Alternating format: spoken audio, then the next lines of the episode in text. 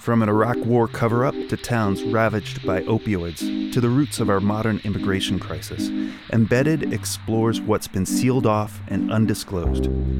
N P R's original investigative podcast reveals why these stories and the people behind them matter. Listen to the Embedded podcast, only from N P R. Hi, my name is Brendan Slocumb, and the title of my latest book is Symphony of Secrets. In his own words, Brendan Slocumb wants to be the Stephen King of the musical thriller genre, and he's well on his way. His newest book is titled Symphony of Secrets, and it follows a professor who uncovers the mystery of the origin of a fictional composer's biggest hits. It's full of action, deeply woven secrets, and confronts America's past and current problem with appropriation. I recently spoke with Brendan Slocumb about the research that went into creating his characters and the influence music holds over his own life. I'm Beth Golay from K M U W Studios, part of the N P R Podcast Network. This is Marginalia. I would love for you to give a brief description of the book for our listeners, and also for me to know how much we're spoiling today. Ooh, okay, great. uh, Symphony of Secrets is a story that takes place in two different timelines. One is in the present, and one is in nineteen twenties jazz age New York. In the past, Frederick Delaney is an up-and-coming composer. He's a so-so musician who meets a young lady named Josephine Reed, and their relationship will have ramifications throughout history. And in the present, Professor Bern Hendricks has been tasked with authenticating the long-lost score to the Frederick Delaney opera Red, which has been hailed as one of the most anticipated pieces of art in history. And during his authentication with his sidekick, Ebony Washington, Bern discovers that Delaney may not have written any of his music, and the foundation that hired him will stop at nothing to keep that a secret. So I think I'm starting with this question because you started with this. I, I listen and read simultaneously to the book, and before I even got to chapter one, you captured my attention with the dedication page. In the audio, it is your voice that reads, "This is for anyone whose voice was muted, for those who didn't have the chance to be heard, or for those who, like my brother Kevin, had their voices taken far too soon." Talk to me about Kevin. Okay. Yeah, Kevin was my, uh, he was my younger brother, and he passed away in twenty twenty-one from uh, brain cancer. And uh, he was, he, he actually said to me, "I want to be you when I grow up." And uh, he was a phenomenal musician. I mean, I could not hold a candle to him. Uh, he was just a great, you know, he was, he was, he was a phenomenal musician, and, and um, he was just taken away way too soon, and, and the world was unable to experience um, his talent. And uh, I just wanted to pay tribute to him in this book by naming the main character after him, and all the characteristics and personality traits of Bern Hendricks come from my brother, Kevin Bernard Slocumb, who is Kevin Bernard Hendricks.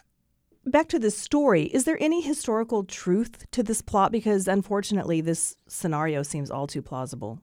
You know, it's uh, it's it's it's a little strange because that's a yes and no question. Um, yes, that is actually true, because things like this do happen. Appropriation happens. You know, it, it it's even happening today. There was recently a case with with Ed Sheeran and Marvin Gaye.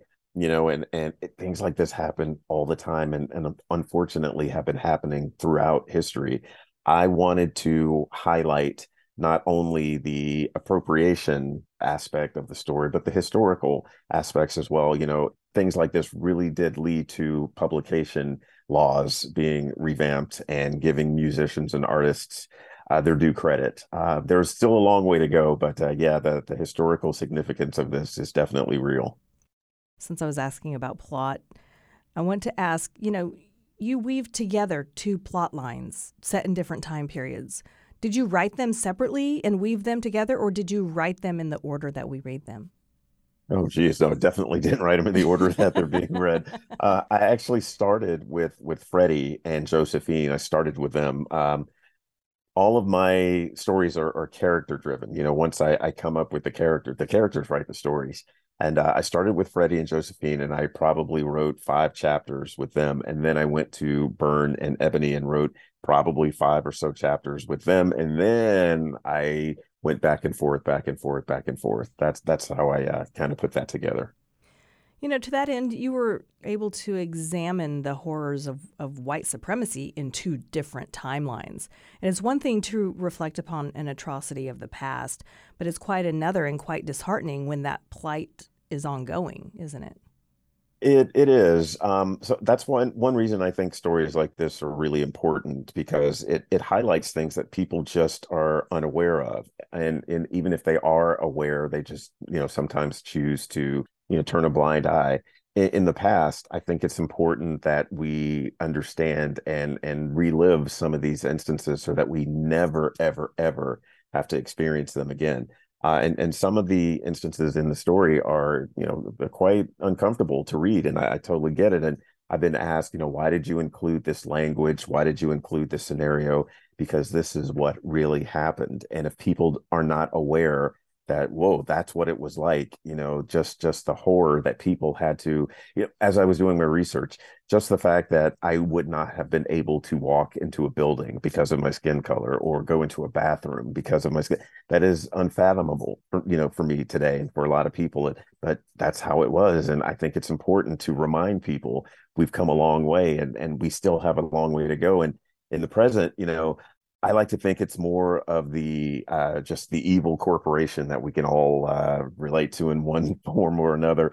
Um, the corporation itself maybe is not evil. It's just certain people. You know, I am a firm believer that absolute power corrupts absolutely. And people at the top who are so detached from us regular people, you know, it's they they have this sense of entitlement sometimes that that it's it's hard to to kind of separate yourself from.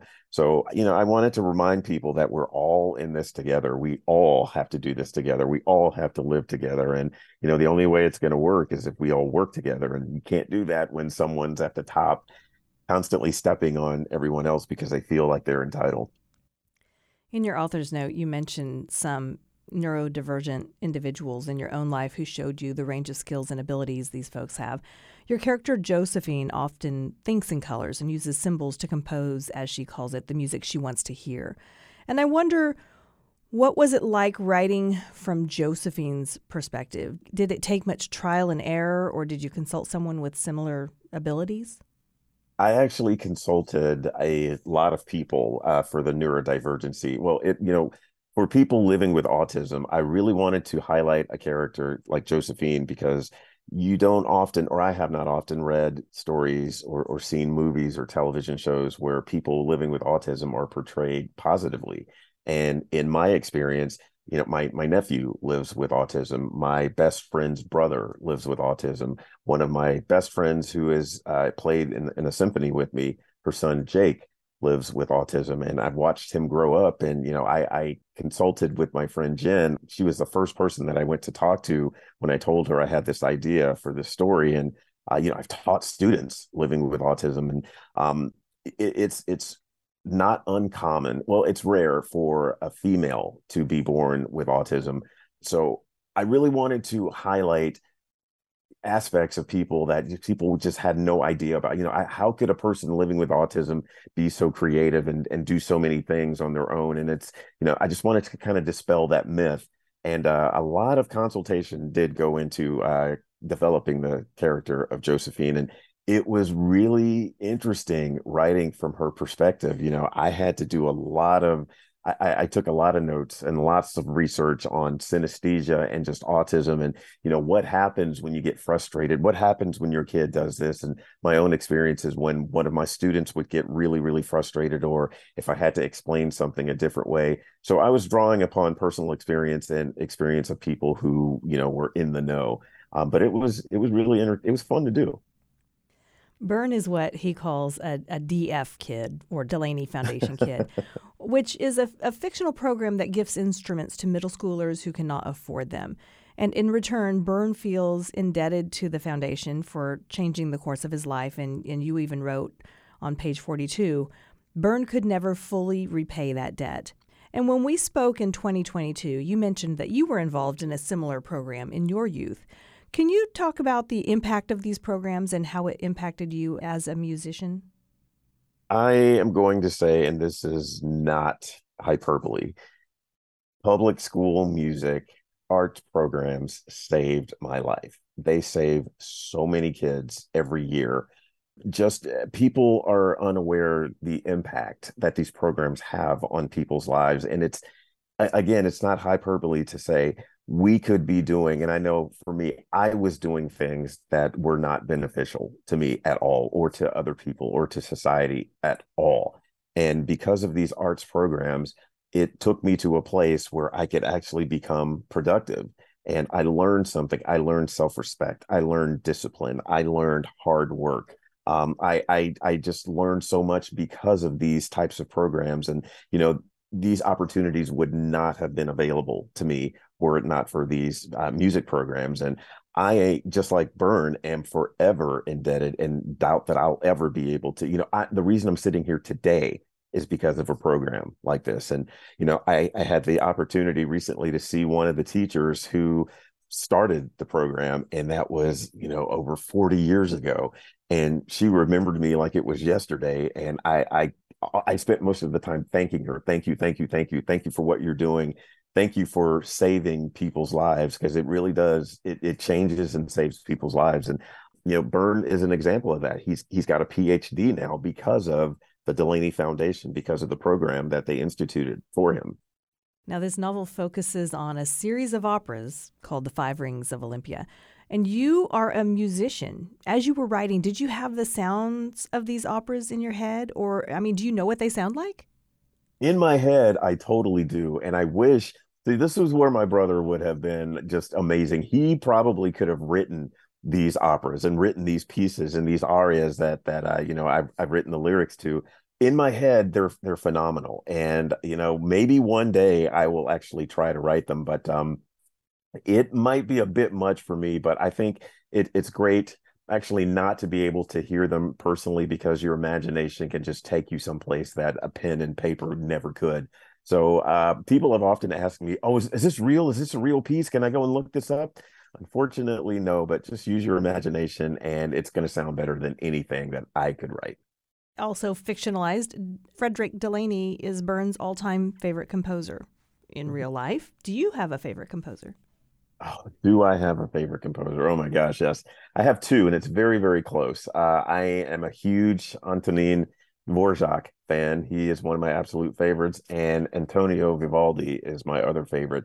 But I think Dvorak um, beats Vivaldi slightly, because I've got a huge portrait of uh, Dvorak hanging in my living room, so I get to see his face every day. Okay, now this is more of a curiosity than anything. Talk to me about how the composition and selling of sheet music worked in the early nineteen hundreds, because this was a new concept to me. Mm-hmm. This was it was it was new to me too. It was really interesting. Um, so composers would write music, and they would actually hand them off to publishers, who would give them to what we called song pluggers. And these were people that played piano, and they would go into department stores and they would actually play the music. They, there would be like maybe twenty, twenty-five pieces of music that they would have to play, new compositions. People would listen to them and say, oh, I want to buy this piece of music. You know, it wasn't like, this was the precursor to uh, record albums and C Ds and all of that kind of stuff. It was actually live music being played. And these people had to be really talented. Either the compositions were really, really easy, or the players were really, really good. And imagine having to plug, you know, ten new songs a day that people came up with. The talent that it would take to have to be able to do, you know, learn this music and play it well enough to actually get someone to want to buy it. And, you know, if you didn't play it well, they wouldn't buy it and you didn't get paid. And, you know, so it was really, really fascinating. And this was pre- technology of a phonograph. So the phonograph was the, the the next big technological advance. And I just found it fascinating that these people were this talented, that this is how they made their livings. It was great. I want to ask about how you decide to name characters, because Bern is named after your brother. And, you know, early on in the book, we recognized a name that looked a lot like your publicist. how, how do you decide? How do you determine who, you know, what, who gets what name? Well, okay. So I was given really, well, I'm going to say, Beth, don't don't be surprised if you see your name popping up in a book sometime soon. um, Just don't I, make me evil, okay? got it, got it, got it. That's everybody's request. Just don't make me evil. Okay, just maybe, make okay, me evil. make me evil. I'm fine with that. I just, I'm, I'm, I'm like you. Um, you'll be memorable. How about that? Um, I like to incorporate, I was given really good advice, write what you know. And from my life experiences, all of the characters that I've come across have personality traits of people that that I know and you know. Everyone knows these people. So I, I just like to incorporate what I know. And, and you know, like the, the family scene um, where Bern and Ebony go down to Oxford, North Carolina. Every aunt and, and grandmother in that room, that is my entire family. That is my entire family. So I, I love to incorporate personalities and names of people that I know. It, it just makes it more real for me, and and I'm using that my life experience, and uh, I, I've been told that you know that's the best way to to come across authentically, by using your own life experiences. That's why I will always incorporate people's names that I know. So look for yours, Beth. Since we're on North Carolina, okay, so you should know. Yes, this this interview, um, this is part of Marginalia, the podcast. Symphony of Secrets is also our June Literary Feast selection, so our public radio book club here at the station will be discussing this um, in, I think, June twenty-first.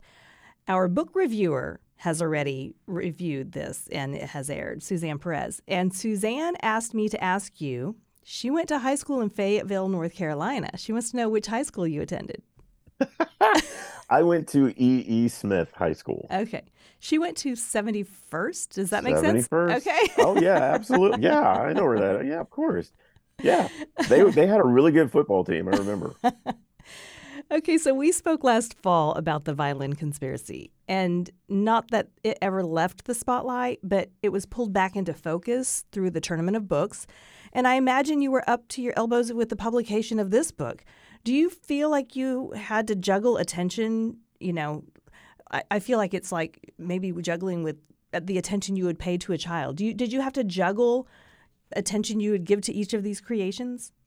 Yes, in a sense, I really did, because I would do an interview or go to do a book talk, and sometimes I didn't know which book I was talking about. And I would have to, you know, reread my itinerary, or I, I would literally ask the interviewer, now, now, which book are we talking about? And uh, sometimes uh, I was fortunate enough to be able to discuss both books at, at, at a talk. But yeah, I'm pleasantly, pleasantly surprised that um, the Violin Conspiracy is, is still gaining traction, uh, believe it or not. I've actually uh, been requested to do an interview through February of twenty twenty-four for the Violin Conspiracy. And it's just, it's phenomenal. And, you know, Symphony of Secrets is, is really gaining some, some traction. And people ask me, you know, which, which book do you like better? Had you asked me that a year ago, that would have been an easy hands down. Oh, of course, Violin Conspiracy. That's, you know, that's, that's part of me. It will forever be a part of me. And um, when I read Symphony of Secrets, I, I just, I absolutely love the story. I love the characters. It's, you know, it's got Violin Conspiracy beat, in my opinion, by that much. Well, to that end, I mean, we, when we spoke about Violin Conspiracy just last fall, you were probably, like I said, just really involved with Symphony of Secrets.